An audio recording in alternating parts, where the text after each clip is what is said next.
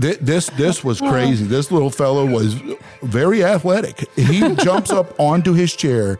He hits me with this tiny little arm, and I, and his arm, I am not lying to you, was like the size of a size ten shoe. But he hit me right in my chin, and it buckled my knees, and I hit to the ground. This is fifty-six, a Pinellas County Sheriff's Office podcast. I'm Ricky Butler with Laura Sullivan and Ashley Cooley. We have a great guest on tap today. Uh, we are going back into the world of the Department of Detention and Corrections with one of my favorite people uh, in the entire agency, because uh, Sergeant Jimmy Fortner is just a beacon of joy every time I see him. And there's just no excuse for anybody out of the jail, because if, if Jimmy can be this happy all the time, it's just, there's nothing you can say. I mean, you can too. Yeah, exactly. So uh, anyway, we're excited to have uh, Sergeant Fortner to talk more about uh, the Department of Detention and Corrections. Uh, we try to do a great job of, of covering everybody in the agency, and the Department of Detention and Corrections is the biggest part of our agency. So we've got said some great guests in so far. Last we had Lieutenant Freddie Hayes, started some trouble with SWAT, so we'll see what kind of trouble Jimmy can get into uh, with us. So hopefully not much. Not yeah, not much. So welcome to fifty-six, Jimmy. Thank you for coming. Thank you for inviting uh, me. And before we get into it, Ashley has a question. I do. All right. So here is the scenario. For fifty thousand dollars, would you go six months without showering, without deodorant, and without brushing your teeth? And you can't tell anyone. No one can know that this is what you're doing. Would you do it?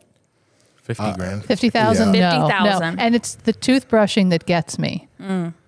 Definitely. That that that's the worst. Because of the rest, I mean, because you could fudge the rest. I could just go swimming or something and then just happen to get clean. Mm. But um, I couldn't live without brushing my teeth for more than like a few hours. That would be. I wouldn't. I wouldn't do that to all of you. Mm.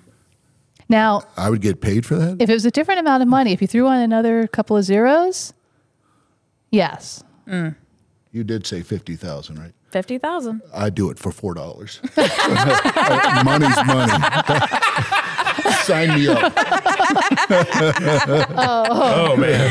Uh, you know, I, I was initially going to say no, but then I had not thought about going in a pool. So if you're saying, could I go without showering for six months for fifty thousand dollars? But toothbrushing. Didn't say anything about mouthwash, though. Correct. You can you got to remember, there's there's people all over the world that don't do any of these things ever. I feel absolutely can, can, terrible. You guys care about your hygiene a lot, don't you? Wow. You have to go to work. You well, we still work, have to we work live in your P R. Life. We have yeah. to function. Money, yeah. money, money. The jail mm-hmm. already stinks, so they would never know. Well, can I just but, not but use if, a toothbrush, or can I do like one of the chewed twigs or use a washcloth or something? A I, twig. I, I that's, suppose yeah, that's that a, that's What about fine. One of those greeny dog Primitive treats that's shaped like a toothbrush? Oh, yeah. I have those. Um, no, I wouldn't do it. I wouldn't no. do it. I couldn't do it. I couldn't either. No. Oh. I couldn't either. No, no way. So Jimmy, Jimmy, Jimmy's buying dinner. Four dollars, huh? Oh, yeah, no, he, he went for four. He, he lowballed yes, himself. I, I'm down. You can Venmo uh. me. All right.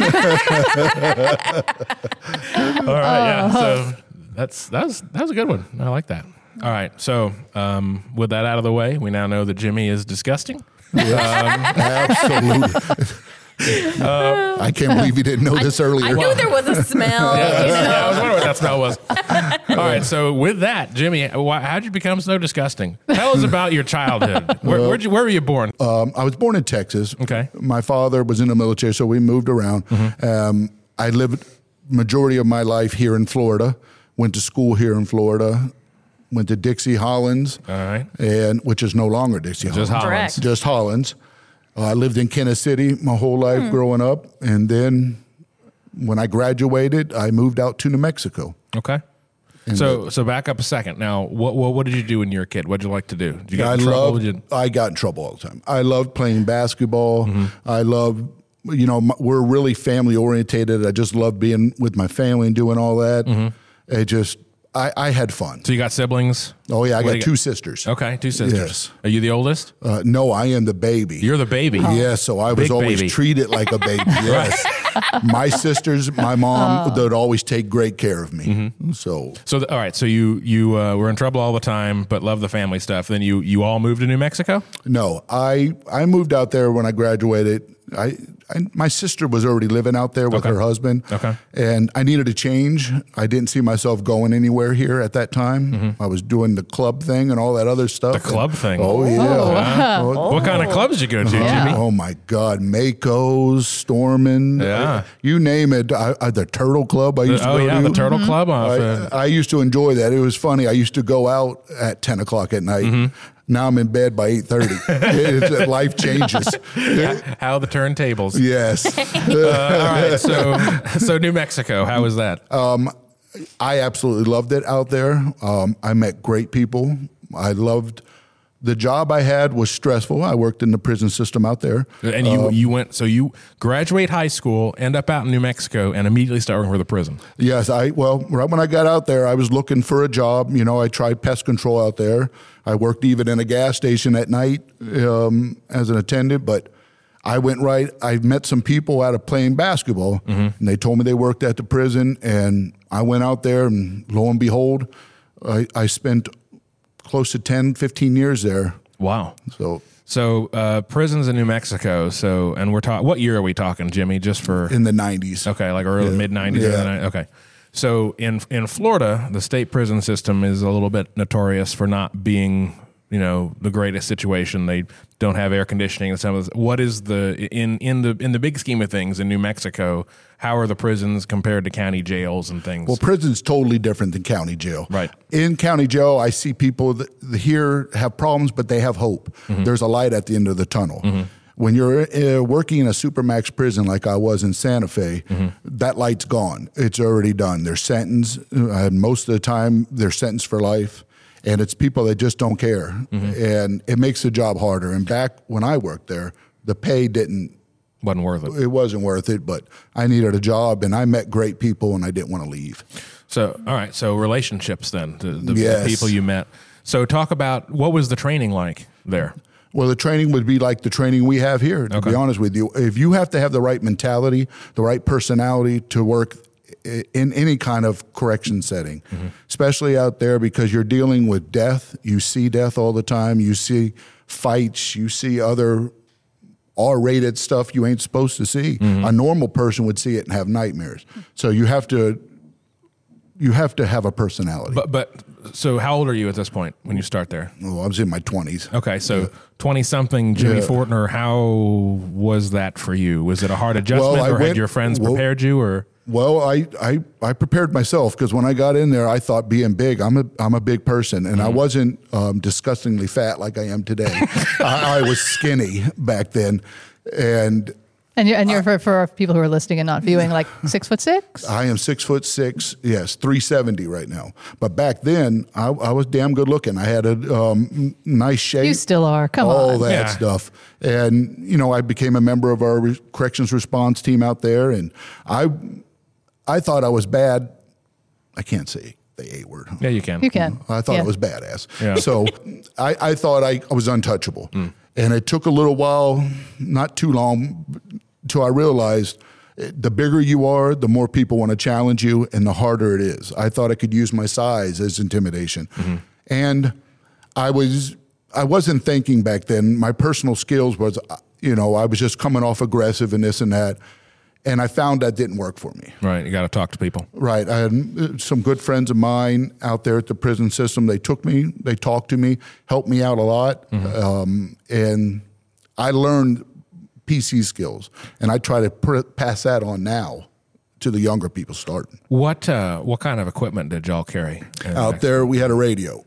That's it? Yes. Handcuffs? Uh, handcuffs, yes. We did have handcuffs, but a radio and the handcuffs, that's it. That's it? That's it. Keys, hopefully. Um, well, a lot of big keys. Those big Folger Adams keys and all that, depending where you work. Yeah. Oh, yes. That's big time. All right, so talk about some of those hard lessons you learned out there. Well, one of the best hard lessons we it, you I have learned, and people love it when I tell the story, mm-hmm. I don't know how it would be because I'm very, I move a lot when I tell this story, and they, okay. I think that makes a big impact on them. But well, do what you got to do. do. We got a big well, room in here. There was one time, I'm six foot six again now. Mm-hmm. I'm I'm a member of the C R T team. I'm a member of this and that.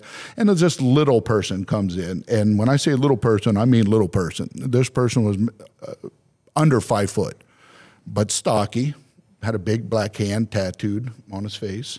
A uh, oh. black hand? Yeah, that tells is, you. Is that a gang, gang thing? Okay. Yes, black hand is related to the Mexican Mafia. Okay, so oh. they have that stuff on. So when people come in, you always have to see where they're going. If you're in the housing unit, mm-hmm. you have to talk to them and all that. And I asked the little feller, I said, "Do you, uh, you know, are Let, you wait, involved?" Wait, this, this is like a, like a genuine little person. Little oh yeah. Okay. Oh, God, we're not yes. talking like this is a short guy. We're yeah. talking about like. Oh, a yeah. dwarf. No, this is a little feller. Yeah, okay. like under the uh-huh. rainbow little feller. yeah. yeah. Oh, yes. Uh, it, it, okay. Yes, it, it was a little feller. Yeah. And it, I said, you understand Not over the rainbow, under the under, rainbow. Yeah. Oh, yeah. Yeah. yeah. You have to be taller to be over the oh, rainbow. Oh, right. God, yes. So I talked to him, and I said, do you understand English? And he goes, see.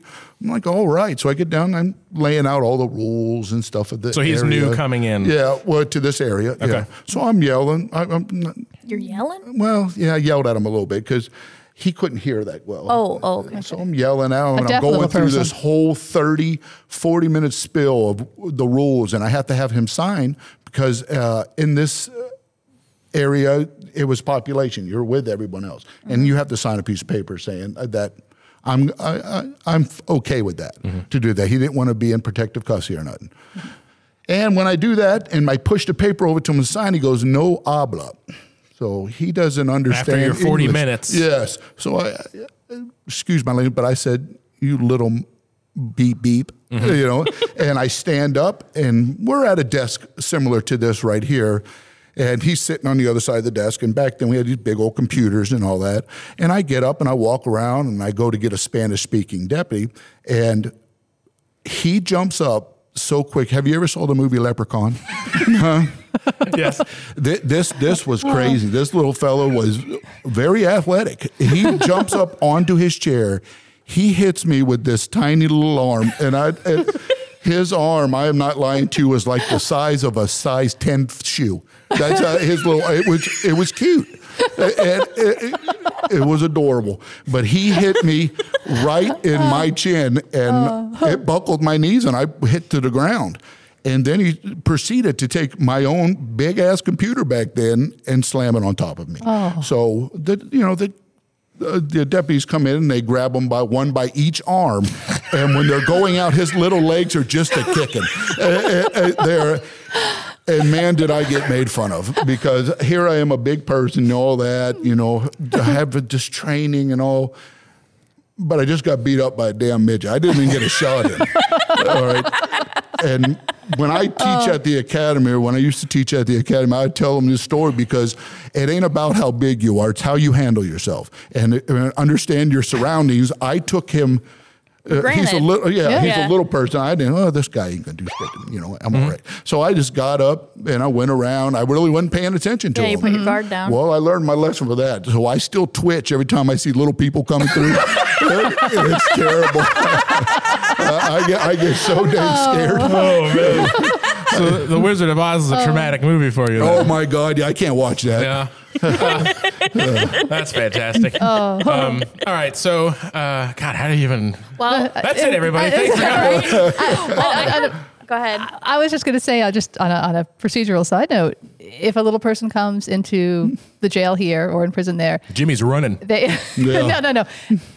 They have the option of being in protective custody because of their size? Well, yeah. When people come in, and it depends on where they are, they could, not necessarily here in the jail, it, they get put, classification figures it out there mm-hmm. when they come in, if they go. But if they don't want to, they'll say they're mentally ill. They'll say they have a problem here in the jail. Mm-hmm. And they won't be put somewhere. They'll be put in a single cell. But out there, it's to walk the line. You have to... You walk the yard and all that. You got to sign. Hey, I if I something happens to me or anything like that. You, okay, is that go. for for everybody who goes in there, or, oh, yeah. or just the okay? Yeah, everyone oh, okay. has to sign. Okay, for yes. Mm. Hmm. Wow. Well, um, my question was: so you went from, uh, so I'm like backtracking a little bit. You went from here, Kenneth City, and you moved out to New Mexico, and you said you started working in corrections. What? What was your reason for that? Was it because you were I like, needed, I could do this because I'm really tall? No. Or Well, there's two reasons. One, uh, I was too damn dumb to go to college. I, I couldn't go to college. I, I, I barely made it through damn high school. And I, my wife will tell you, I am not handy at all. I, I can't fix nothing. So that ruled out carpentry, any of that. And I was looking, I said, I got to make a career of something. I got to mm-hmm. be able to support a family because I knew I wanted to get married, I knew all this. I, I, I have to do something. And I looked into law enforcement.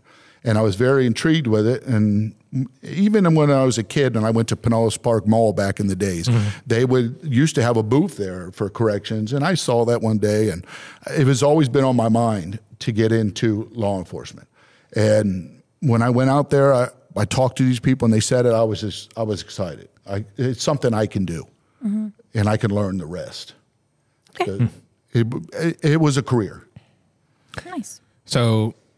After the the little person incident, um, was that pretty early on in your career? Like, uh, yes. Okay. It, well, and sort of in the middle. Yeah. So, what other when you start there? I mean, what other assignments did you have? Where'd you work when you were in the prison? Well, I worked uh, out there. I, be- I became a member of the S T I U unit. Um, I was a canine. I ran the canine uh, d- department out there. Okay. We had uh, about. Three bloodhounds, we had a Malinois, and we had a Taverne, which was my dog out there. The hell is that? Are those the sort of, like it, a long-haired Yeah, Malinois long-haired sort of? Malinois, yeah. Okay. Yes. They're beautiful and dogs. Beautiful, and his name was Bosco. I loved Aww. him, and that was, I loved that job. Mm. It was rewarding and all that, but you have to be in great shape for that. But in the jail, in the prison system with your canine, I didn't go out like and do a lot of the tracking. We had I had a partner with me, and mm-hmm. we used the bloodhounds for that. And did you have a lot of escapees? No, really, but yeah. we utilized we we went to these drug searching dogs. The dog I had was dual purpose dog. It mm-hmm. can do detect drugs, and it we you could do cell extractions with them. Oh, tell us about that and all that. Oof. You would put them on a leash. You would come up to a door. I didn't have the opportunity to do it, but. We were ready for it if we had to. Um, we'll tell the the inmate, listen, you, you come out, do what we tell you to do, or we're going to send the dog in to get you, and he's going to bite the first thing that's given to him. Mm-hmm. And you'd be surprised the impact. Like when we would do shakedowns at the facility, I'd bring my dog out, and I would just set him on this side while the whole line of inmates were down the wall. I'd set my dog here, and I'd walk down to the other end.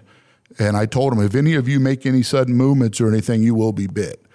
And the control was amazing. If you canines inside the prison, was, I think, is beautiful. It's a great thing because inmates will challenge you no matter how big you are, how strong you are. They'll challenge you, but they don't want to be bit by a dog. Mm-hmm. Yeah. And that was it was a great tool. We used it. We um, I was sent out to go to schools, check lockers. We did a lot of stuff mm. with the dogs out there. When people would come in, visitors and all that, we'd run it through the dog, um, through the cars and all that when they came in. It, it was it was an exciting, great job. And you, you told me that um, your own employees would be screened when they came in oh, by, yes. by the dogs. So you had yeah, a lot of employees oh, oh, yeah, we, contraband we would in? Screen. There, when you work in uh, in corrections and all that, absolutely, mm-hmm. because everyone's tempted, especially if you're not making a lot of money, mm-hmm. to bring stuff in to make extra money. You know, unfortunately, that that's just part of the, the thing. So we would go random searches here, and then we even had a machine that you, we use for the visitors. You have to wash your hands with it, uh, pad, and then put it through the machine. And any drugs, they would check your lunchbox. They would check oh. everything when you came in to work every day.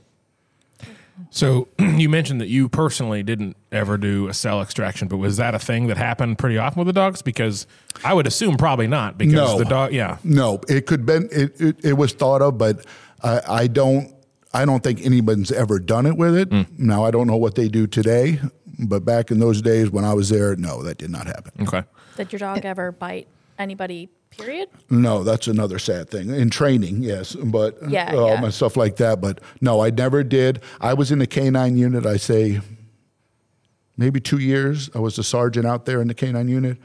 And at the during that whole time, no, I never had That's that. kind of a good thing. That, yeah, that's a sign yeah. of a really effective yeah. tool yeah. Is, is the one very, you never have to use. Yeah. Oh, he was very intimidating. Yeah. Yeah, he yeah, was, he was a great animal. Prevent great. the use of force just by his presence. Then, yes, yeah. he was He was awesome. Hmm. Mm-hmm. So uh, what else in New Mexico? No, I just did that. I worked out at that prison, did uh, worked uh, in the K nine unit, the S T I U unit. We went S T I U? To riots, the, the security threat um, group where we have gangs and all that. So and, that kind of like an intelligence kind yes, of thing? Okay. Mm-hmm. And we would go out with the C R T. We went. We had to respond to riots at other prisons or jails, or we have to help. So we would go out there. We would spend a couple weeks or something helping them out, mm-hmm. just like we do here kind of with the emer- emergency response team and mm-hmm. stuff like that we mm-hmm. have here, hurricane response. We would go out there and lend a hand to our brothers and sisters somewhere else. Okay. What, what's a riot like in a prison? Have you have you been through a riot? Uh, yeah, I went to. I haven't been through the riot, but I went to a riot that happened out in one of the prisons out there, mm-hmm. and we had to contain it, help out contain it, and it's it's hectic, but we it has a good flow to it because we were well trained and we brought them out the way they're supposed to be brought out, and mm-hmm. it it went good. Let's say it went good. A good, a, a good riot, it, uh, as the, riots go. The ending of it, uh-huh. went, that good stuff outcome. went yeah. the good outcome. Yes, yeah. yes. All was, right. Wasn't there one before you got there that was really terrible, though? Oh, yeah. yeah. The um, the Santa Fe riots in uh, New Mexico in the nineteen eighties. Okay. They had a real uh, real bad riots. One of the worst riots, I believe. At um, the prison. Uh, well, at that prison for sure, but mm-hmm. uh, around, it was one of the worst. And I believe there's a book called The Devil's Playground that can talk about it. And um, I got to talk about people that worked in there and all that stuff with it. It, it was, mm-hmm. it was a scary thing. They... No officers lost their lives at that time, but really they, to me, they did because it affected them big mm-hmm, time, mm-hmm. you know, mentally or personally. When you look into it, and I did research on it, that, that's got to be hard. There's a, a couple of them that lived in a pipe chase for two days, hidden inside a pipe chase. What is that? What uh, is a pipe it, chase? Well, it's a real small, it's where the plumbing is for the okay. toilets and all that. Yeah, like behind and, the wall. And I'm telling you, it is super small. And they were in there on top of each other, drinking the condensation out the pipes and stuff. From what I hear, mm-hmm. um, these are just the, the stories I heard about it. It's just, wow. it's it's unbelievable, the stuff. And we used to actually take tours when I was there. We would take um, people through. They would film a lot of movies mm-hmm. at that prison. Um, The Longest Yard, the remake, was filmed there at that prison. Okay. And they do tours. It's still open today. If you ever go out there, you should go out there and do the tour of that prison. Mm-hmm. It's... It's something else. It mm. really is. And it's Santa, it's maximum security outside of Santa Fe. It's in Santa Fe, New Mexico. It's a supermax prison there. Okay. The Old Main, it's called. The Old Main. Yeah. Now they have a north, a mini division, a north division, and a south division there. Okay. So what brought you back here? What brought me back here is my wife. That's what brought me back here. Um, me and her were to, you know, we were friends since high school. I've known her since we were sixteen, seventeen. Mm-hmm. Mm-hmm. And when I was out there and I was going through some hard times, I was married before. Uh, you know, it didn't work out mm-hmm. at all. And I would call down here. I'd talk. I came out to visit my sister that lives here. Mm-hmm. I ran into her and we started to talk on the phone and all that other good stuff. And I I told her, you know, I want to move back out here. I came out one time and I I saw the job posting for here, and I was so excited. I said, I'm going to go down there and see what they would pay me. Mm-hmm. And man, I, I I almost blacked out when they told me what they were going to pay me. And I go, you realize I barely graduated high school. It was it was Sergeant uh, Antonelli at the time mm-hmm. over at the old S A B. Mm-hmm. And I was just so excited. I, I couldn't wait to get back there and tell them I quit and come back out here. So right then, started my permanent smile is the way I, I like to say it. Because when I, I realized it was hard working in that prison. Out mm-hmm. here, we have so many good things. Mm-hmm. You're going to have your problems no matter where you work. Mm-hmm. But here, you get rewarded for a lot of things. We have S I S M team. We have all this stuff to help you. The benefits are great. And then the people just make it. And I was getting married to uh, you know, childhood sweetheart. I've always loved her, mm-hmm. and I haven't stopped smiling since. Mm. So wow. sweet. Uh, it is sweet. So, uh, how how long have you been with us now? Uh, going on nineteen years. Okay. So, all right. So you come back, and um, how is obviously? I mean, you pretty much just said it's a happier place to be, but yes. Um, What what are the biggest? I mean, walking in to the Pinellas County Jail, what were what were some of the the biggest differences? Well, when I started. Um, You have to be, I, I could do things in the prison system I couldn't do here. I can't do here. Let's mm. just say that. Mm-hmm. You have to be, you have to be smart. You have to the uses of force wise and mm-hmm. um, dealing with these inmates. Because remember, the, everyone's innocent until proven guilty. Right. So mm-hmm. these people here are going to court. They're going. They're not sentenced. So you, I'd have to learn to calm back a little bit. And I used to work in receiving when I started. So I have to make sure that I handle myself professionally and all that. I just cannot imagine you just going raw on somebody. I don't know. Well, listen. Picture I, him before he was a happy person. Yeah, well, yeah. I, before I, the permanent smile. Like, because he said a couple times, like, "Oh, I'd be mean," and you know, I just I, can't. Well, you have to be. You have to learn to turn that switch mm-hmm. because um, if I don't act and I, if someone's acting out and I don't turn that switch, yeah. one of my brothers and sisters next to me can get hurt. Mm-hmm. So I make sure that you have to have a switch. That's where a lot of people think that you know. They see me, I choose to be happy. I mm-hmm. choose to come every day and smile. Mm-hmm. I choose, I, I make it a challenge every day I come to work to make people around me happy and smile mm-hmm. because I think they'll be safer that way. Mm-hmm. And there'll be, you know, th- if people are happy and positive, the job's easier because we work in a very depression. It's very depressing in there. Mm-hmm. So we make sure I try to build morale and I try to keep people happy and laughing and enjoy and let them know how much they're appreciated. Mm-hmm. Because uh, grow, going over the years since I first started here, you could see that. A lot of people, the biggest gripe I've seen, especially when I was in training, they would come through, is that people didn't feel appreciated. Mm-hmm. I tell them, oh, you're making great money, but money doesn't make you happy. It really doesn't. Yeah, it can buy you everything you want, but you have to make yourself happy. You have to have, be surrounded by people that appreciate you. Mm-hmm. And that's uh, one thing I've always done in my career is to make sure people around me feel appreciated, and just it makes everything better. Mm-hmm. It, you know, sick time goes down, everything. People are smiling, enjoy coming to work, and in our line of work, that's a blessing. Mm-hmm. So, um, so that, that that big adjustment, obviously, dealing with the nature of the inmates in yes. here versus someone that's sentenced in a prison. Um, what else? Some of the big differences. I mean, you, you definitely got more than a radio and handcuffs. Oh yeah, we got a taser, we got a radio, we got we got everything we need. We're very well um, equipped mm-hmm. here, but all that doesn't mean nothing. It, it's how you handle yourself and mm-hmm. your P Gs go, especially when you're dealing. With it's very sad because we have it's like a big nursing home over there. We have a lot of elderly uh, people here for trespassing. We have a, um, that are not mentally stable. Mm-hmm. We have young people coming in. It just breaks your heart because their their brains are fried from doing drugs or whatever they're doing out there, mm-hmm. and they're coming in and they have no problems with covering themselves in feces, with banging or hurting themselves, mm-hmm. and you have to be professional.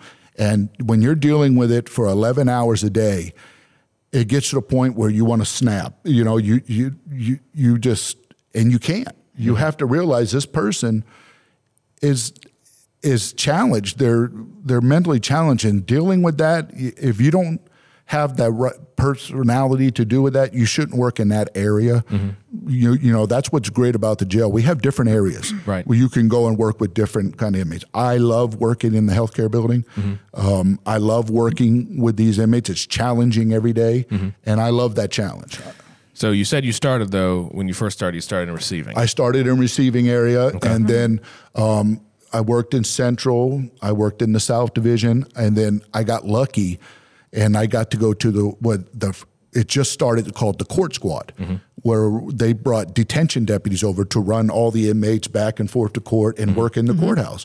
And I got accepted to be the corporal over there, and I went over there as the corporal, and I loved that. Did that for I'm going to say probably around three or four or five years, mm-hmm. and then training came about. And my God, I knew that's what I wanted because I love making a difference with people. And where else? That's the best place you can do it. Right. Mm-hmm. So uh, I want to talk about training because I think that's probably where I encountered you yes. first was in training. We yeah. were working programming together. Um, but early days, any notable stories here in Pinellas? I mean, there's a lot of crazy things coming in and receiving.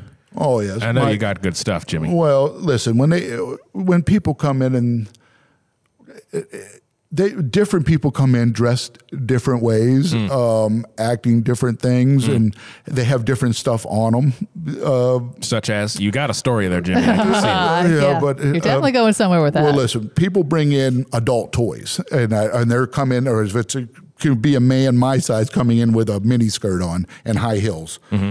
then you, you got to go through their property. Mm-hmm. And now you're taking out all these adult toys. Uh, yeah, it's it's it's it's nuts. It's crazy with that stuff. Wow. It's, I mean, there's so much. It's a lot, uh, Ricky. It's a lot of stuff that goes on there. It's the stuff you do when you see grown people in these cells and the stuff they do, and you're thinking to yourself, a normal person wouldn't do that stuff. All right. So, Jimmy, you, you're you're you're talking like, I mean, this is just no big deal to you, but there had to be, whether it was here or in New Mexico, there had to be something where you walk in and you see something and you're like, what am I doing? Yeah, like this just doesn't Some, happen like in the real just, world, but it just happened to head. me.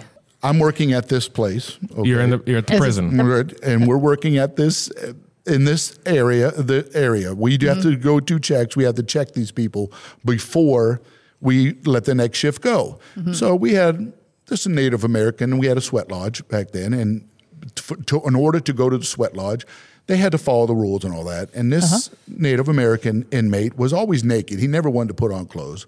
None of that stuff. So he's there, and I realized hold, he would be hold, naked. Hold, hold on, hold on.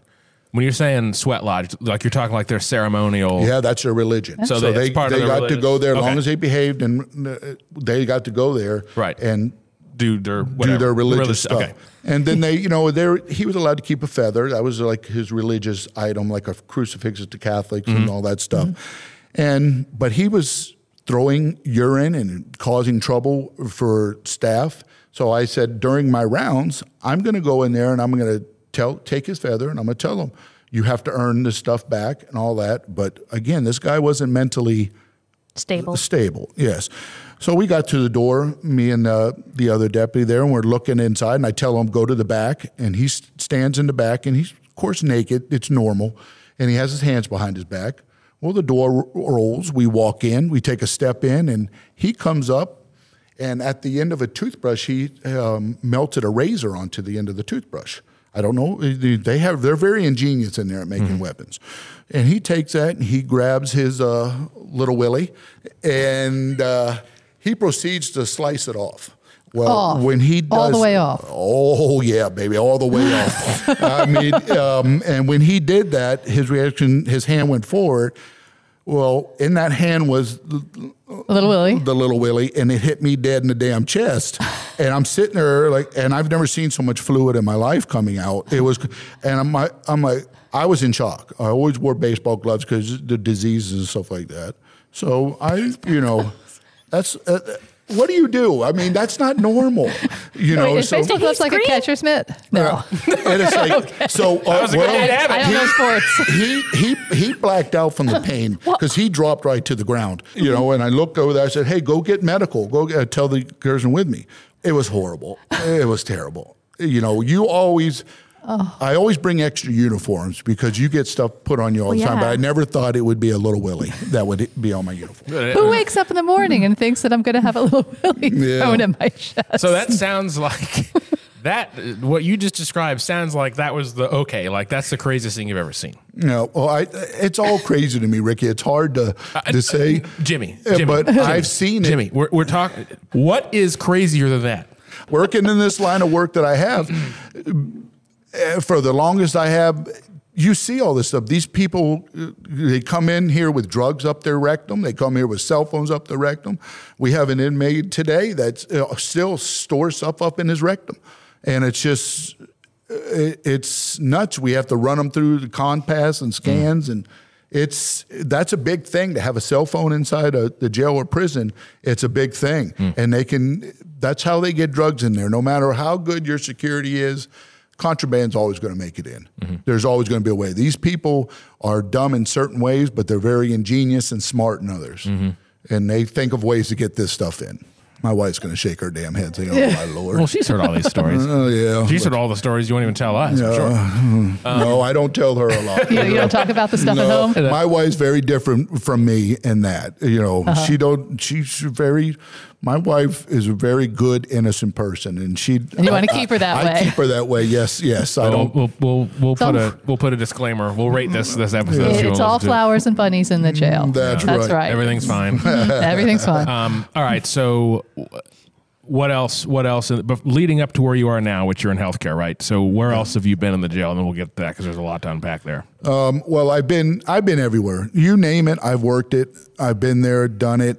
Um, and I found every one of them had their good parts to it. Mm-hmm. And I really, really enjoyed training, like I told you, because right. I love people. I, I walk. I used to. I knew everybody, man. Mm-hmm. Yeah. I don't care if they're the maintenance people, the clean, the the janitor crew, the people that clean this.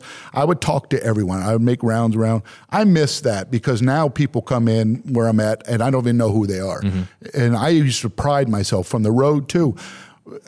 Corrections and road to me were all brothers and sisters. Mm-hmm. It didn't sure, sure. matter to me. And I know a lot of people on the road and it, I took pride in that to know everybody. Mm-hmm. I, I, I loved it. And now it's kind of sad because I see so many new faces and I have no clue who they are. Right.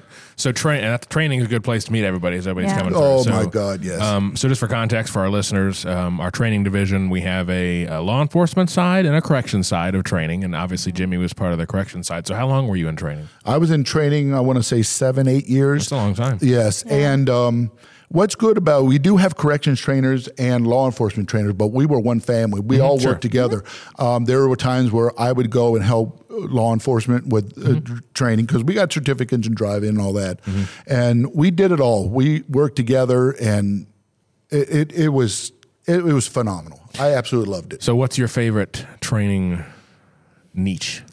My training niche? Yeah. yeah like what You're did you using like big to, words, Ricky. You got to stop like, that. What All did right? you like to teach the most? Yeah. What did you like yeah. training the most? I like training um, newer people. I like to teach them personal skills. I like to teach them how to handle their stress. I always like to talk to them because people come into this job thinking, oh, my God, uh, I'm going to get beat up. And I, I used to tell them all when they started in this career, go get punched in the face, because then that way you know how you're going to react when it happens in the yeah. jail. Because if you've never been in a fight and you come into this line of work, you're you, we don't know if you're going to freeze or you're going to fight. Yeah, until it happens, mm-hmm. you don't know. That's right. Yeah. And so a lot of people uh, that work haven't been in that situation, mm-hmm. and that's scary because if they freeze, you're going to hurt somebody else. You yeah. know, one uh, of your yeah. other brothers and sisters. You'll leave them vulnerable. So I used to tell them to go go out there and get punched in the face. Um, I, you know, Did I, you, how do you go where about one, that? Yeah, well, yeah. just go up there and say something wrong to somebody. And go go to the local mm, basketball court. Oh, uh, just go I up there, you know, have your friend punch you right in the damn face and see how you handle it. Yeah. I'm telling you, it's. I know it sounds crazy, but it, it it makes a big difference when you get in this line of work and you get hit. I don't want you to just drop down to the ground. I want you to get up and I want you to fight, mm-hmm. regardless. I want you to stay in the fight. So maybe like. doing jujitsu or, or oh, something yes. like that now, outside would kind of help you, even yeah. though you're not Something's getting punched in the face, but yeah. the perfect no, person. I think, I think, the, punch in, in the, face, I think the punch in the face though is the, yeah. that's the key. the key. Yeah. That's yeah to the, get you past that yeah. right there.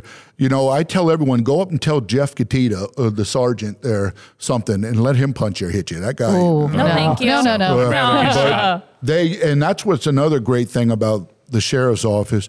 We offer all these training classes. We offer uh, mat time. You can go in there and roll with people and all that, you know, and we teach you how to walk away from something bad. But we don't punch people in the face. No. Well, you know. Off the record. I used to get hit a lot by my fellow trainers, mm-hmm. you know, because I was pick, you know, I, I kind of pick with them. Mm-hmm. And when you pick with the big people that I was in training with, mm-hmm. uh, it back, you know, didn't go too good. For me, Ricky, it didn't go good. So you, know, you never even won a fight in training? No. Oh, God, no. Um, you know, big Matt Seymour, Jason Franjesvic, mm-hmm. all oh, yeah. them, Tim yeah. Knight, mm. um, Christopher Groff, all them. My God. I, I, you know, I would pick and say things, and the next thing I know, I'd be regretting that. uh, oh, yeah. Oh, that's funny. Is there anything else from training that you really enjoyed? Like any particular classes, like firearms or? Well, I enjoyed it. I, I'm telling you, it ain't necessarily what you teach.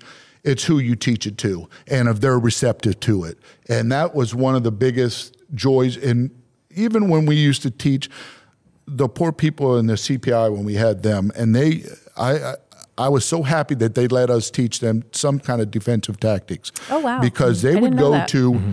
They would go to these people's houses by themselves and and take somebody's child away. Yeah, the child. Or have to go there and interview somebody that may be hurting this child. And I said, what would you do? I would used to talk to him. What would you do if this person said no? Does that, well, I'd call an officer. Well, what would you do in between that time? What if yeah. this person went yeah. to mm-hmm. hurt you? And we started training them, and and the energy that they came in with, man, you you just absorb it because they want to learn. They mm-hmm. want. That was a beautiful thing. Mm-hmm. Teaching people and them saying thank you or coming back later. There's people yeah. today that come up and say, you know what, you were the best part of training. When we came, we used to be nervous, oh, wow. but you would make us smile. You would you would make training enjoyable. I love that. I I would take people saying thank you to me and all that over money any day of the week. Yeah. Except for the no showering part. Right, right, right. Of course, um, of course. That's different. Money. That's different. I didn't say anything about all words. Right. Uh, yeah. So, and that's a good, you know, people, I think everybody that I know that spent a fair amount of time in training has that, you know, hey, what was that, you know, what was that one thing that was really rewarding about training? Do you have anything specific like that where somebody came came to you after an incident? Uh, it, it, whether it was you outside of training remembered. or not, but hey, the, you know, I remember what you told us that day, Jimmy, yeah. and it, it kept me safe. Yes, well, there, there, uh, there was a deputy that called me up. He was uh, assaulted at the healthcare facility mm-hmm. by a mentally challenged person that was on S R, mm-hmm. naked, suicide risk. Uh, yes, and um, that poor young man, he never gave up, and it, it was absolutely. We were watching the video. My heart went out, but. I seen him. I was so proud of him because he never stopped. But he came later on after that event. That happened for three minutes. By the time response got there, I think it was around three minutes. And he never gave up. This guy got his taser, everything. And instead of the cowering bad guy down, got his taser. bad guy yeah, got yeah. his taser. Wow. I think I remember this. Yes. Yeah. And he he did stop. He went right at him. Mm-hmm. And I was I, I was very proud of him, man. Mm-hmm. And he survived that not only physically, but emotionally. Mm-hmm. Today, he's... Um, a very positive person, good, good person. People love being around him. And he called me and he goes, you know, I wanted to tell you, thank you. And the training uh, people, thank you. Because what I learned there helped me get through that. Mm-hmm. What better reward is that? Yeah, you can absolutely. give me every kind of award you want, but actually having it come from somebody that used what you gave them, mm-hmm. it's, it's, I'm telling you, that's the best. Mm-hmm. That's the best part about being a sergeant. Is I got people, I can make a difference. Mm-hmm. I can go around and put smiles on people's faces. I can make people's days better. We celebrate stuff. Mm-hmm. We celebrate on Thanksgiving when we have to work and other people are at home with their children and family. We do, we deep fry turkeys. We cook, we have fun, mm-hmm. and we make people feel appreciated. And that's the biggest, man, that makes me feel so good. Mm-hmm. So you, you're promoted to sergeant. When yes. was that? A couple years ago now? Um, I think it's been about three three years. Okay. How was that conversation with the sheriff when he called? Oh, my God. I couldn't. Well, I thought I was being pranked, Ricky. Mm-hmm. I'm out as a corporal out in C Barracks, and I'm mm-hmm. sitting there, and I get a call from Captain Kinzel, mm-hmm. and he goes, call the colonel. And just hangs up. I'm like, oh, dear God, what did I do now? Mm-hmm. And I was like, oh, Jesus, who's filing a complaint on me? So I, I'm scared. I'm nervous. I call the colonel. He goes, call the sheriff on a cell phone. and, and I'm like, oh, God, it's just getting worse. you know, because we couldn't have cell phones in there. Sure. So usually mm-hmm. when you get promoted, the sheriff calls you mm-hmm. and talks to you about it. So I call the sheriff, and, I, and sheriff goes, I want to tell you congratulations. You know, I'm promoting you to sergeant. I said, are you serious? I was just so excited. I said, sir, thank you so much, because I have been trying to get sergeant for many, many, many, many years. Mm-hmm. And things hold me back, but I I didn't let, I never gave up on it, and I didn't let it change my personality. I had my bad days and stuff, sure. but I kept them to myself. Mm-hmm. And when I heard, oh my God, that was just the best in the world. I was so excited. Here I went from thinking I was getting fired and trouble to, to, to the exact deal. Opposite. Yes. Oh my God. What does well, a bad what does a bad day look like for Jimmy Fortner? What what what I have my bad days, Ricky. I get, you know what? I have depression. Mm-hmm. I just like anybody else, and I handle it through myself. Mm-hmm. You know, I wake up in the morning thinking, "Oh God, I don't want to get up." You know, and I'm I get sad. I get uh, I get worked up. My, I have anxiety issues in that, but I don't bring that with me. I don't put my burdens on anybody else. I mm-hmm. keep that to myself, and I go get help myself. Right. I talk to psychologists. I don't. I have no shame in none of that. No, no. I, I and I wish everybody would be that way, because get help. Yeah. And you can choose to come to work miserable. Mm-hmm. You can choose to come to work positive. When I get up in the morning, I take my shower, I get my coffee, and I go into that job. I choose to be positive and make a difference mm-hmm. every day. And because I think of positive, I can make people around me positive. Negative people bring you down, and it makes the job horrible. So I'm not going to do that. There's a stigma surrounding law enforcement when it comes to needing mental health mm-hmm. yes. services, uh, which everyone, I mean, everyone, if, if you say you don't, you're lying, because you may not know how to recognize it. That's right. But, yeah. you know, I would say that it's it's certainly not as big of a deal as it used to be, in my view, only because the younger generation's coming up. It's been a little bit more prevalent and more openly discussed, but yeah. I'm not saying you're old, Jimmy, but, you know, you're of an, an older generation. What, What do you think is? What do you think the root of that is? Why? Why? Why are you? Why are you open open about it? Why do you seek that, but you think others may not? Because people see it as a sign of weakness. Mm-hmm. You never want to admit you have an issue or a deficiency, and people see that as a sign of weakness, and they don't want people. Oh my God! If I have to go and talk about my problems. Let me tell you, I told her, I got in read off and I tell them all, it's, it's not a sign of weakness. I think that's a sign of strength. Yeah, self-awareness. That's yeah. right. Yeah. You realize you have an issue. Mm-hmm. And instead of just ignoring it and letting it get worse, and it starts to affect you physically, mentally, um, you did something about it. Mm-hmm. You, you're brave. That's what it makes you. Mm-hmm. And I, I never been ashamed of it. I have to admit, you know, every now and then I still go meet with a psychologist sure, sure. and I talk to him, because I need to unload my problems, and I need mm-hmm. to know, and I've learned a lot of tricks on how to handle my anxiety, mm-hmm. how to handle all that stuff. So I've learned a lot mm-hmm. uh, yeah. from that. And I wish that all everyone in this line of work, mm-hmm. from the road deputies to the detention deputies to support staff to facility operations, anybody that has to see or mm-hmm. go through what we do, yeah.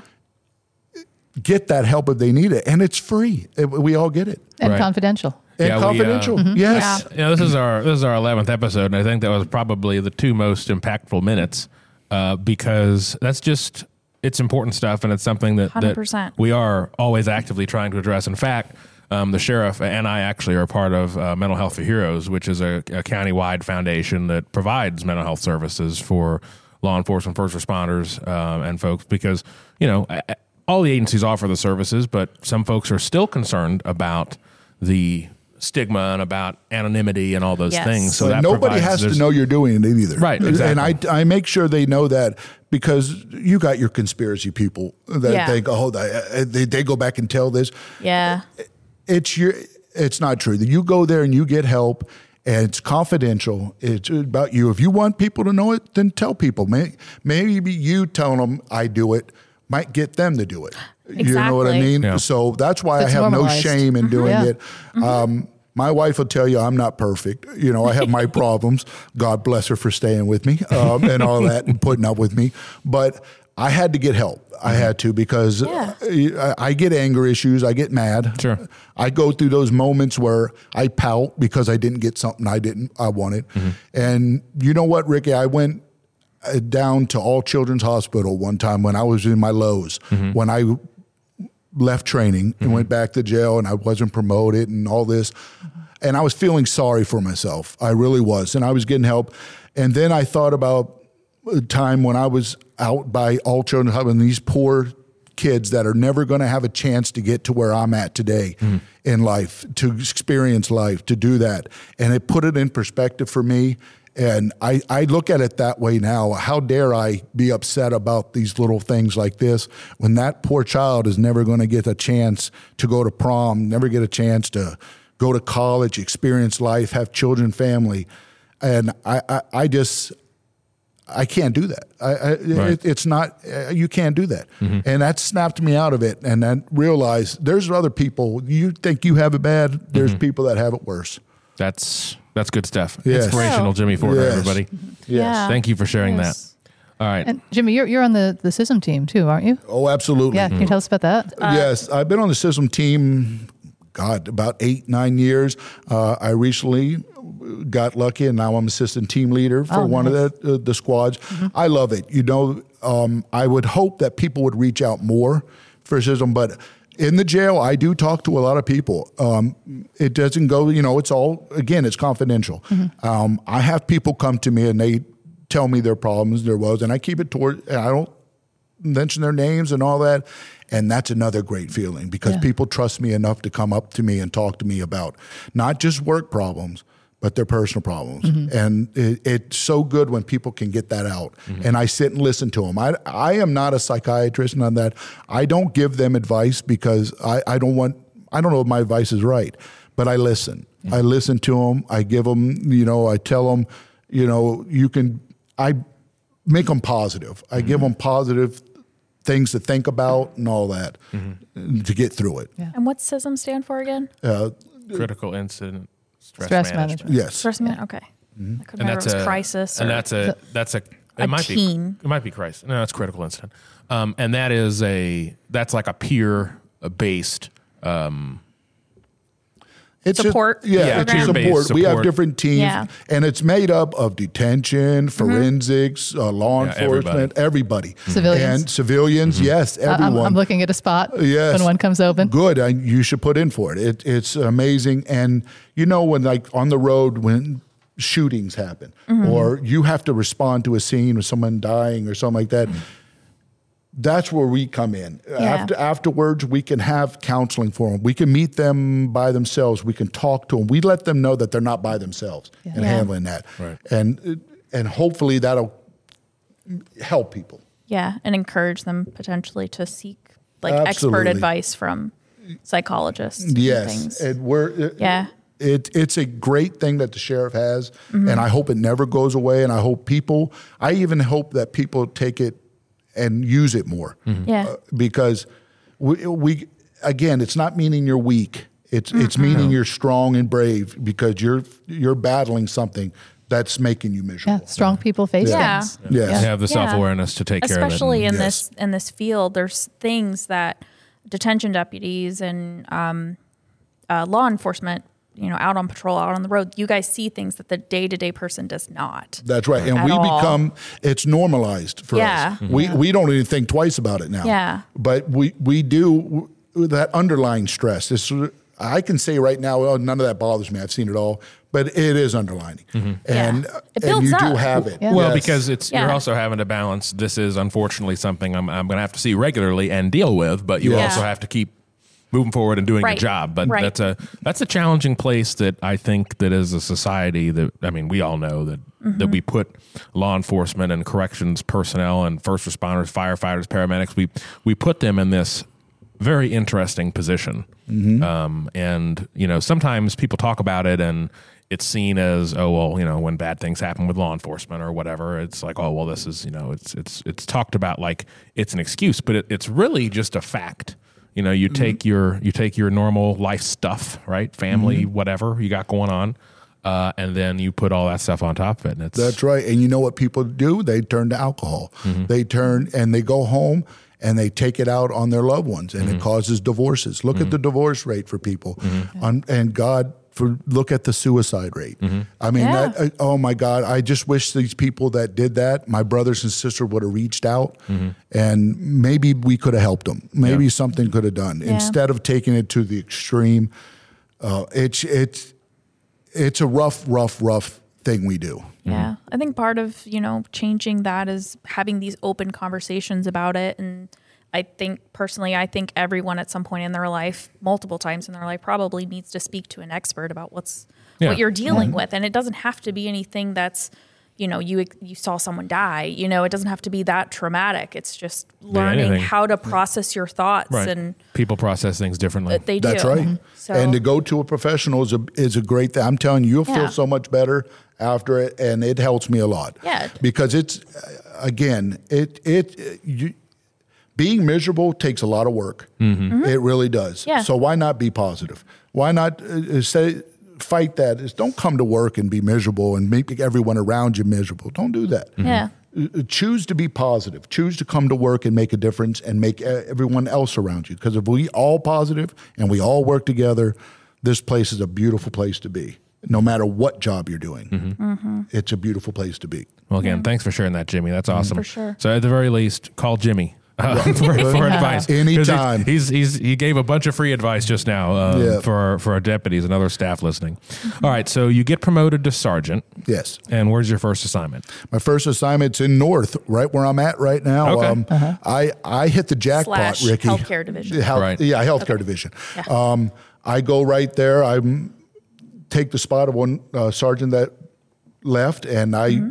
get right in there, and my God, I'm in heaven. Mm. And I got lucky and got the F T O spot. Oh. So because one of my uh, friends was going, wants me a lieutenant and mm-hmm. needed to move around. Mm-hmm. So she gave up her F T O so you spot. Got, you got F T O sergeant in yeah. North Division. Yes. Oh, and I'm in heaven, Ricky. I so sp- you're still oh. there. That's Oh, yes. Okay. That's, I'm the F T O sergeant. Well, we shouldn't North. talk about how happy you are because yeah. then that might change. You know, we, uh, don't wanna, we don't want to do that. Uh, uh, I'll always be happy.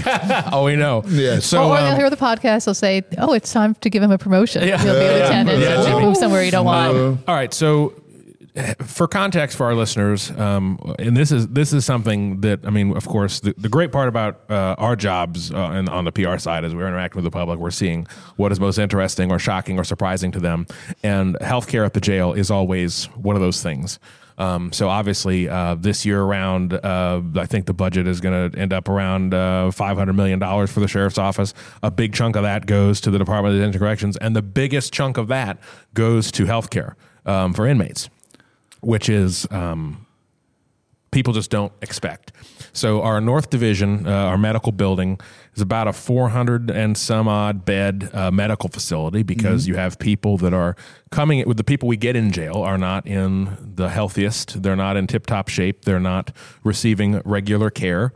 Uh, and, of course, to the general public, it's like, well, why is that our problem? It's like, well, it is because they're in our care, custody, and control, which is, right. is what corrections is all about. So um there's a lot going on. I mean, they, you guys, and it's a, it's a cost savings thing too, because we're able to treat a lot of things in house. Obviously some folks mm-hmm. still go out to the hospital, but we do have a full, basically a hospital, um, out at the jail. Oh yes. And that is have, where, that is where Jimmy is assigned. Yes. We have, listen, we have great nurses, nurse staff. We have the doctors there. We have mental health Uh, professionals there, and they do an outstanding job mm-hmm. to, to deal with the, because like you said, we have eighty year old, seventy year old people in there mm-hmm. that have a lot of medical problems. We have people in there with diseases or or just something's wrong with them. And God bless, our medical people do a great job in handling that. And they go through a lot as just like us, you know, they might not be certified that, but their job is, it makes a big difference because that's a hard job mm-hmm. to do in there. We have to pass medication. You have to take care of individuals with heart problems. And oh my Lord, it's tough. Mm-hmm. Well, and I think I, I correct me if I'm wrong, for some of the people that are in the jail, this is really their only experience with healthcare because they're transient or um, oh, they yeah. just don't take care of themselves in that way. So this is actually, they're getting care that they would not get absolutely outside. And I've heard some that some the, people even get arrested deliberately because they have a well, medical condition. That's that what needs. I was going to tell you. There's, I, I know several of these homeless people that they come in for maybe a month, two months, three months to sober up, get medical help, and then they'll tell you. They go back out, and they're going to do the same thing again, go out there, do their drugs or drinking or whatever it is they do, and they'll be back. And you see that revolving door with them. It's it's depressing. Yeah. I mean, but these people choose not to want to better themselves. This is the life they want. This is their life. This right. is what they choose to do. And it, it just, it's...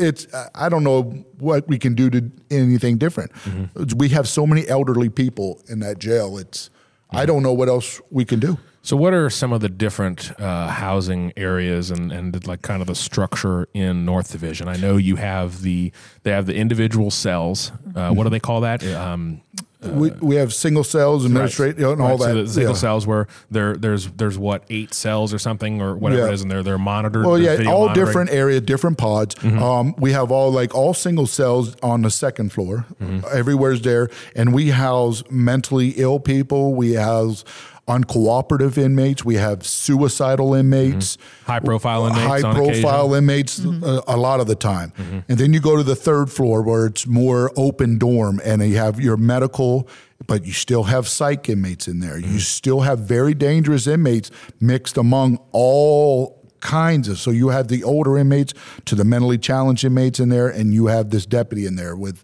Almost close this to big forty. Open pod. Yes, yeah. And it, it's it's again, it's scary. You have yeah. to have, be the right people to work in there. Mm-hmm. Then the fourth floor is you have the female side where we have mentally challenged females, we have pregnant females, we have um, sick females in there. Then you have four H two, which how that's the worst of the worst. You have your camera cells mm-hmm. with the suicide people, you know, that want to kill themselves all the time. They have to be put on camera, or the ones that cover themselves in feces, mm-hmm. or the people that, you know, we have a young people in there that are just, their brains are so fried. They just don't, they have no care in the world. It's just they don't understand what they're doing. Mm-hmm. And you have to do deal with that. You have to provide them care, custody, and control. Mm-hmm. And to do that, you have to have that right demeanor. Mm-hmm. So a lot of times people move around there. They'll stay there, and then they'll go over to Central where you have the less men, you know, charges. And mm-hmm. it's, it's still hard, but it's different kind of inmate. Right. Then, of course, South is the max unit where you have the general population and all that mm-hmm. uh, high priority people. People, yes. Yeah. yeah. There's a lot going on in medical. Oh, yes. A lot going on in medical. We have it all. Um, I know you had a chance to come out there and mm-hmm. the tour of it. I, I Very eye-opening. Yes. Yeah. Everyone should come out and take a look at it and go on tours. I think tours are great. Oh, mm-hmm. yeah. It, it, it opens people's eyes. You don't know until you see it for yourself. Yeah, just yeah. like our the Citizens Academy. I love that. Mm-hmm. I, I think that's so awesome. Mm-hmm. And I wish it would bring back stuff for, for the youth. Mm-hmm. Bring these young mm-hmm. people in and say, listen, this is... you can have this future. If you go with the route you're going, if you're doing like trouble kids, we should bring mm-hmm. them there. Mm-hmm. If you continue to do these drugs, you continue to be this kind of person. This is going to be your life every day. Mm-hmm. Let them see what, I mean, because maybe it can make a difference out of one out of ten kids, then it, it, it's a great thing to have. So when it comes down to the population that, that y'all deal with, um, so so first of all, as the field training sergeant, yes. you, you're kind of, you're a little bit over, you get a little bit of everything then. Oh, yeah. Okay. I, I have... Um, like all the I'm, different housing areas, I mean. Yes, I yeah. in that area. Mm-hmm. I'm mm-hmm. in that area. I I know every floor. I mm-hmm. know how every area needs to be. And I have deputies, um, F T Os mm-hmm. under me, and I have an F T O corporal who's mm-hmm. awesome, and they do all the stuff they have to do. Mm-hmm. And I just oversee it all mm-hmm. in that. But they're doing the hard work. They have these new recruits coming in. Mm-hmm. But... Uh, we all meet together and we are all on the same page, and we make sure that these new people that are coming in get the training they need mm-hmm. to make it a thirty-year career to thirty-five-year career and to go home every day. That's what we do. So you're, you're, you're of course getting, these are, are new recruits or, or new deputies that have come in, they've done in-house training, now they're coming to you all. That's right. Correct. And then uh, do they, and I think we talked about this with Lieutenant Hayes, but I don't remember, um, they start, so when you have a batch of, of new recruits coming in, new deputies, mm-hmm. do they do they intentionally move around the jail to different places, or do they just start wherever they wherever they have slots? So they maybe no, we have an F T O coordinator, okay. and um, they they make a schedule for them. Mm-hmm. They'll come and spend two weeks in North, two weeks in Healthcare, two weeks in South, two weeks in Central, two weeks in um, another area. Mm-hmm. They uh, they do they go around everywhere, mm-hmm. and while they're going through these different phases sure. of this training mm-hmm. all the way up to uh, the last phase where they sh- should be able to do the job on their own, mm-hmm. but they get a little piece of everywhere. Okay. All everywhere. Which makes sense because you can be transferred anywhere. And do That's right. Yeah. Mm-hmm. What about um, like day or night shift? Do they, is well, that part of the rotation well, or no? Oh, yes. Yeah. There's night shift, F T Os, everything, because okay. it's a good chance the newer people will be going the nights, mm-hmm. you mm-hmm. know, so they have to know, and it's a different thing. During the day, we're hustling and bustling with courts and medical okay. and all kinds of movement during the day. And then at night, they, they lock down at eleven and go to sleep. But you still have your issues mm-hmm. and you still have okay. your stuff you got to do. So they need to learn all of it. Okay. And they do go from days to nights. Mm-hmm. And then when it's time for bid, I tell them all, bid for what you want. You never know. You might get what you want. Mm-hmm. Yeah. So uh, obviously we have a lot of pre-certs that come to us that still go through F T O. But then we have the brand new... fresh um, detention deputies, recruits. What are you finding? I, I know on the law enforcement side, they have, you know, all sorts of things they, they're noticing about the newer generation of, of, of deputy, of, of, mm-hmm. of employee. What are you all seeing with...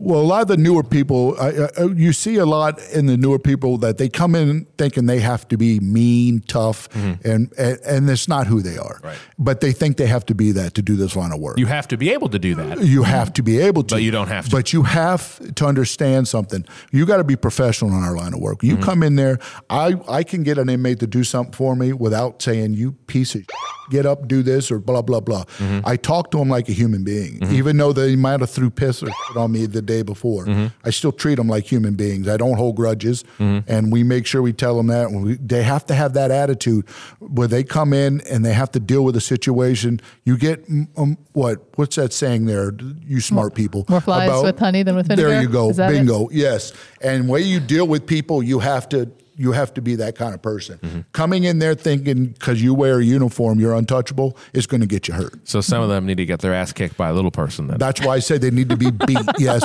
by a, an arm that's two inches long. Holy God. So we, we, could, we could combine it. We could find the, the, the first punch with the little person. And everybody uh, yeah. that, the first that could, punch from a little yeah, person. Yeah, so we need to hire a little person to, to yes. work in, uh, in training and just yeah. punch every new so person. So anybody out there listening to right this that's face. coming to this field, go get beat up. Mm-hmm. And little people we're hiring. Yes. So, um, uh, all right. So in medical, obviously you have an experience a little bit of everywhere. What are, I mean, obviously the, the people that have mental illnesses and that are throwing and, and covering themselves and things is one thing, but what is kind of generally the most difficult population to work with? The elderly, okay. and and the people overdosing, the okay. people coming in on drugs or detoxing and mm-hmm. stuff. Um, I've uh, unfortunately seen a lot of people die mm-hmm. in there, and it that's hard mm-hmm. because this person is, is a young person, normal, but they're coming off these drugs or detox, and then the elderly people. When you have a seventy-five-year-old man and he's saying these things to you, oh, F you, this, that, and, and he's or using racial comments, mm-hmm. they don't mean it. They have dementia or they have something like that. Mm-hmm. It, it it's hard to deal with you. How do you reason with people mm-hmm. like that? And there's really no way. You have to try to talk to them at a soothe, find a way that soothes them. Mm-hmm. And that's what I like to do. I find a way to talk to them that'll soothe them mm-hmm. and make my day better because it, it's hard to deal with people that can't deal with themselves. Mm-hmm. Yeah. I would imagine. Yes. And what, what do you do if an eighty-year-old who's frail starts to get violent? How well, do you I do everything I possibly can not to have a use of force, that's for mm-hmm. sure, because I don't want to hurt that per- per- uh, you know, that person. I, I look at it as it could be one of my family members in mm-hmm. there. Mm-hmm. My yeah. God, I could have been locked up in that jail a lot of times in the past. Uh, I mean, but I don't I don't want to hurt that person. So we do our best. That's where training comes in, and uh-huh. um, people, we do our best to to deal with it without hurting that person. Yeah. Yes. Yeah. It's got to take a lot of empathy and compassion. It does. And you lose that. Um, working in this line of work, you lose compassion.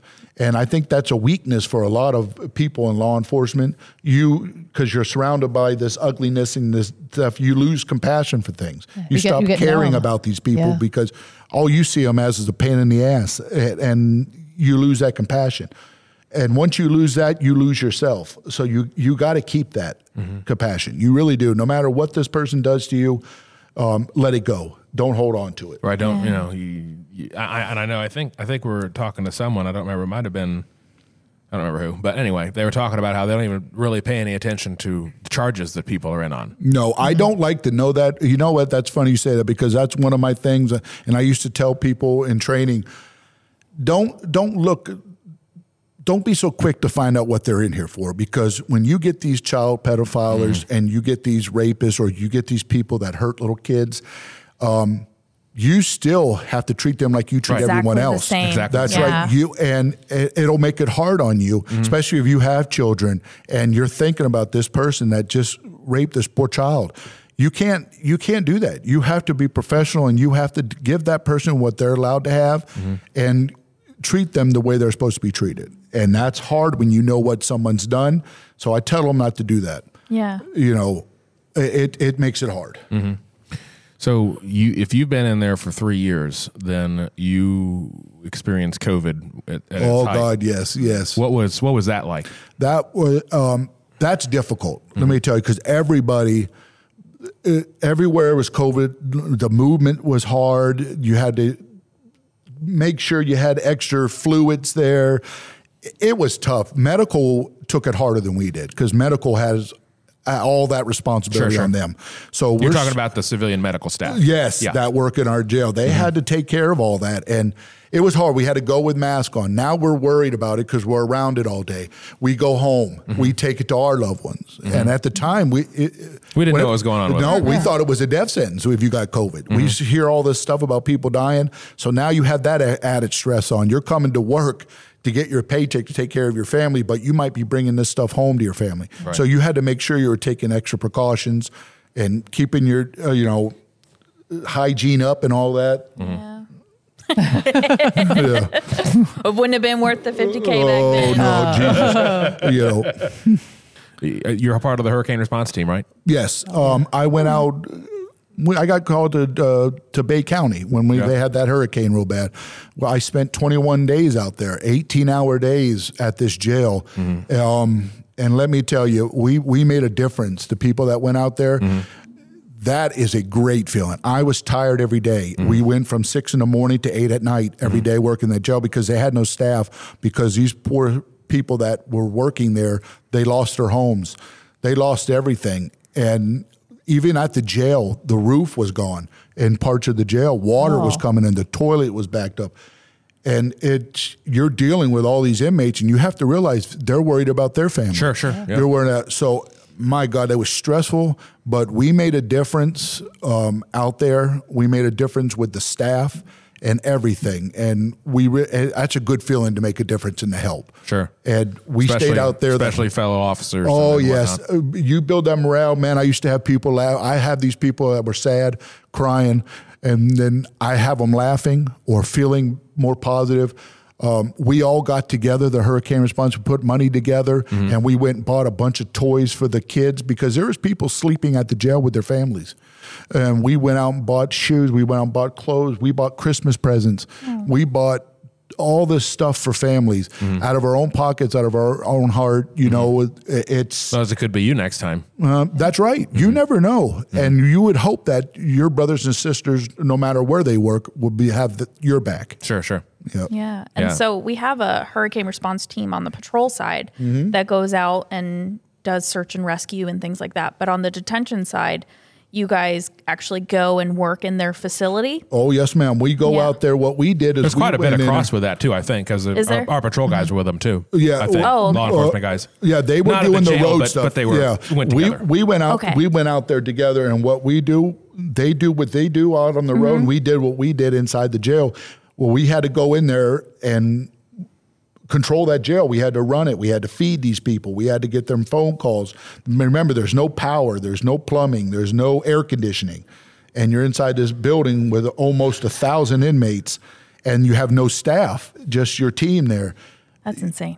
It is insane. And if you got it, you... but it has you, to be done. You has to be done. Yeah. You have to go in there with the right mindset and the right attitude. Mm-hmm.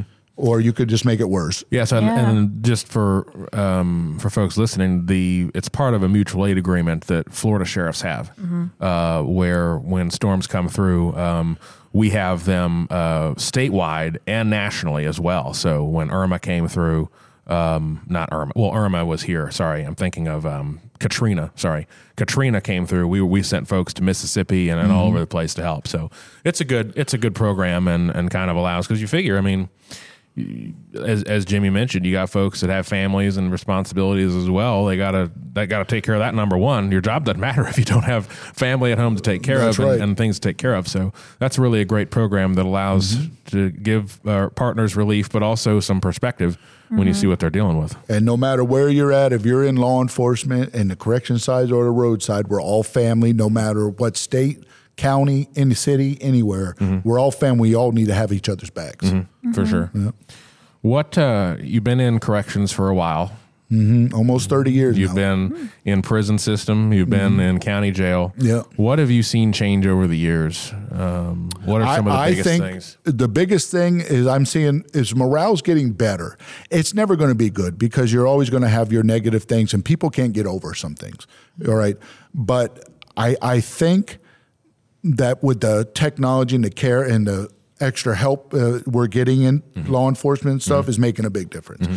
And I'll, I'll say it, a thousand times, our sheriff gives us everything we need and more mm-hmm. to make our job easy, safe, everything. Everything we have is there. We just got to take those tools and use them properly. Mm-hmm. He gives us the S I S M team. He gives us this free mental health service. He gives us these great benefits. But if we don't take advantage of them, then shame on you. You're giving it up. Mm-hmm. Because uh, the other job I had, we didn't have that. Right. We didn't have none of this stuff. You have the ability to make yourself better here. Mm-hmm. Without coming out of your pocket or nothing. It's a beautiful, beautiful, beautiful thing. Mm-hmm. And I think the newer people are realizing that um, coming in, uh, you know, they come in all, you know, they never had to work a hard job for eight dollars an hour. These kids are coming in making twenty some dollars an hour. My God, that's, that's a lot of money. Mm-hmm. I know times have changed, but they don't know what it's like to suffer. Mm-hmm. And I have to tell them, you know, slow your roll there, youngster. You got to realize, youngster. Yeah, because they're probably still living at home with mommy or daddy or whatever. You mm-hmm. got to slow that roll and be thankful for what you have. Mm-hmm. And you've talked a lot about the qualities of a of a good corrections or detention deputy. I mean, you, you've you've covered it, but you know, outside of thing, is there anything you haven't mentioned yet that you think is is really important if you want to be successful in corrections? Talked about attitude. Mm-hmm. Talked about, you know, not not coming in too big, not coming in, you know. Talked about getting punched in the face. Yeah, you need to be punched in the face. What else? Mm-hmm. Put what? Other people first. Mm. Let the, do that. If you want to make a difference and have a long, good career, put other people's first. Don't don't be that selfish person that you only care about yourself, because it'll make your job harder and everyone else's. Mm-hmm. I, I love playing Santa every year and mm-hmm. riding around with we're the gonna I'm not going to let you not mm-hmm. talk about oh, that. Yeah, we're we have to. Go there. Let me tell you, I, I loved, and I'm not a kid person, buddy. I don't have no children. Mm-hmm. I like kids for a couple hours or something like that and then go away. Mm-hmm. You know? it, it, but the joy of these kids and stuff and the happiness you bring to kids, even adults. You know, we walked through the jail this year mm-hmm. as Mister and Missus Claus walked through the jail over there at healthcare. Do you know the smiles? I seen people smile that Aww. Are miserable. I mean, these deputies are, and they were so happy to see mm-hmm. us there. And we took some pictures with them, and that it was, oh my God, what? A, it's just awesome. Wish I could have mic'd up Carol for that walk. Oh, no, no, you don't. No, no, no, no. Oh yeah, I do. um, that's good stuff. So yeah, that was. Um, we definitely want to talk about that because. Uh, Uh, I think, I mean, we had a we had a correction sergeant before that was was Santa, um, and then Big Petruzzi, and then yeah, then and he was terrified to fly. So this works out a little bit better oh, for you. Oh yes, I'm not terrified. I, I I get depressed if we can't fly. yeah, yeah. So it was a rough year this year, but uh, yes, but yeah. So that's that's another great thing. Well, you know, you just it seems like like I said at the beginning, just positivity follows you wherever you go. Oh, good, and I hope it rubs off on other people. I hope we all have long, healthy careers who we can use this retirement money mm-hmm. and live our lives to the fullest, my yeah. brother. That's what I hope. So um, we usually, do you guys have anything else for Jimmy? Mm-mm. So we usually uh, ask all of our guests if there's something that you can share with the public that would make your job easier. If there's one thing you could ask them to do or a way to change their thought, anything that you want the public to know. The public, just to realize um, the people outside of law enforcement is what you're saying, right? Realize what mm-hmm. we, the people that are in it go through. Mm-hmm. It's it's it's tough. We all have our problems in certain jobs, but what we deal with in law enforcement from the road to the jail, um, it's it's traumatic mm-hmm. because you're seeing death, you're seeing happiness when people are getting released, you see happiness when these kids are getting their G E Ds in the jail. Mm-hmm. You go through all these different emotions inside that jail, but you have when you go home, you have to leave the bad stuff at work. Mm-hmm. And that's hard to do. Mm-hmm. So it, it's just, we have to make a difference so the public can feel safe. Mm-hmm. And hopefully we can change some of these people's minds and get them on a different path. Mm-hmm. Hopefully, but. Well, maybe they got to come see the jail to, yeah. to get that mindset. Yes. Well, I Jimmy, thought of something. Yeah, I, did, I thought of something too. So did you? Yeah, all right, as soon as I said no. So mine, I, yeah, I wanted go. to show this off. So, um, Jimmy designed this fantastic challenge coin. I want you to hold it. I want you to show it off to the camera. Yes, it's beautiful. Tell us about this. This, this is one is of the prettiest the, ones I've ever seen. This is the F T O challenge coin for corrections. Um, and I, I when I make a coin, when I design a coin, I try to make it say where I'm at. You mm-hmm. know, what says corrections? When you think of barbed wire, that says prisons, corrections all over. Mm-hmm. Uh-huh. So that's mm-hmm. why I wrapped it in the barbed wire, and I put all the different areas that we have F T Os at in the jail on it. Um, I before I made this one, I made a handcuff key because that says corrections. Uh-huh. You know what? Challenge coins, you'd be surprised how many people collect them, and it makes a difference. They get excited about it. Mm-hmm. Mm-hmm. I have over five hundred of them. Oh, wow. Throughout my years of collecting That's them. Right. I remember I used to see, uh, yes, when you were in training, you had, yes. I watched your cases grow over the years. So yes, and I I'm kept glad good. You're still going. Yes, I, it's a, it, it, they're, I love doing it. I love coming up with an idea and people feedback from it. It's mm-hmm. a beautiful thing. Mm-hmm. And you know what? This wasn't just my idea, this coin. This was a collaboration between other F T Os, so other friends of mine, mm-hmm. all these other people. We all came together. Mm-hmm. It ain't one person that does it. You know, the last coin I did, I had help from one of your people. It helped me out mm-hmm. and give me the idea to do this stuff. So mm-hmm. it's it's everyone's idea. It's This is for everyone. That's a super cool coin. Yeah, this is yes. a really beautiful one. Is this something that is only a law enforcement kind of thing? It's a military I, thing. It's, it, oh, yeah, yeah, law enforcement kind of stole it. Where it started. Yes, yes. Yeah. I think we jacked it. And yeah. it proved because it. In law enforcement, I, I was never in the military, but I was told that yeah. they used to come up and they shake your hand and have a coin in it. Mm-hmm. You better have one back or you got to buy the next round oh, or something huh. like that. So mm-hmm. it's, it's a big thing. It, it It's a beautiful thing, but a lot of people have adapted with the coins. You see coins for everything mm-hmm. now. Yeah. Mm-hmm. Yeah. Because they're called a challenge coin. Challenge coin, but yes. It, so like military-wise, would that be from a particular operation? Well, different. In or, the military, they have different or, uh, or yeah. parts of it. Yeah. And they would make their own coin. Okay. Mm-hmm. And then they would hand it to, and to get a coin would be a, a, an award. It would be a beautiful thing to get that coin mm-hmm. if someone would give it to you. So was the challenge part because you have to accomplish a challenge, or because you're yeah. if you're challenged for that coin, you have to produce it. Was, was well, that yeah, the, is that where the challenge part I'm comes? Sh- I'm not, I'll have to look that up. Yeah, I'm not I, sure the origin. I'm not sure about you, all there that. There he goes. Yeah, Ricky's got his. Yeah, I, I, I, start, I started collecting them when I came back to work yeah. here as a civilian. I'm building up my collection. So if anybody has any cool challenge coins they want to send to the P R office, uh, attention, Laura Sullivan. Yes, uh, I, I love them. I and I display almost every one of them. When I retire, mm-hmm. um, I plan on having a big display of all my coins.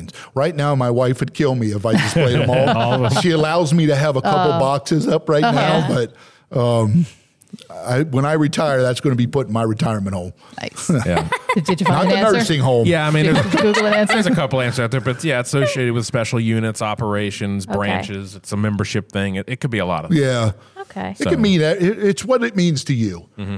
Okay. Yeah, I really like them though. They're these nice. Yeah, cool. And this is a particularly of, of beautiful one. Yeah. Thank yeah. you. That one's different. Absolutely. Thank you. They're cool. So, uh, Jimmy, really appreciate you coming on, chatting with us, being so open with us. We had mm-hmm. some great conversation mm-hmm. about some things that are that are really important. Mm-hmm. Um, not all as entertaining as getting your butt kicked by a little person, yes. but uh, but but stuff that's that's way more important that I think a whole lot of people uh, need to hear and and really keep it on repeat for their entire careers, uh, no matter where they're at. Um, so we appreciate you coming on and being open with us, sharing with us, and and keep doing what you do, which is being that little ball of positivity and making everybody happy. Yes. And don't and don't be, be afraid to tell each other we love them. That's right. Mm-hmm. You'd be surprised how many people look at me like, did he just tell me he loves me? I know. I I, I do love you. I love every one of I you. I love so you, tell, Jimmy. We love Make you sure too, Jimmy. You tell people that. That yeah. makes me, uh, did you say that to the sheriff when he oh, yes, promoted I you? Oh, yes. I said, I love you. I, I, he had paused for a little bit, but I, I was like, oh. He didn't say it back. I was so excited, you know. you know, I, I do love him. He's he's awesome. I know I you say it to everyone. So I'm yeah. like, I wonder if he did that during the phone call. Oh. Sheriff, I love you. You know what people said? Well, you say that to everyone. I said I do. I said I even say it to the people that um, I've had problems with in the past. I even say it to them because I do love them. Mm-hmm. Just because we have disagreements don't mean I don't love you and don't respect you. All right. Yeah. All right, Jimmy Fortner, everybody. Thank you all uh, for listening, for keeping up with us here on fifty-six. We, of course, as always, want to hear from you. If you have feedback about the show, anybody you want to hear from, you want to see. Um, Laura, if somebody wanted to get in touch with us, how could they possibly go about doing that? Well, hypothetically, they could send an email to lets fifty-six at p c s o net dot com. That's L E T S fifty-six at p c s o net dot com. Thanks for listening, wow. everybody. That was impressive. That was impressive. That's my only party trick. Yeah, I might hire you to do my voicemail. uh.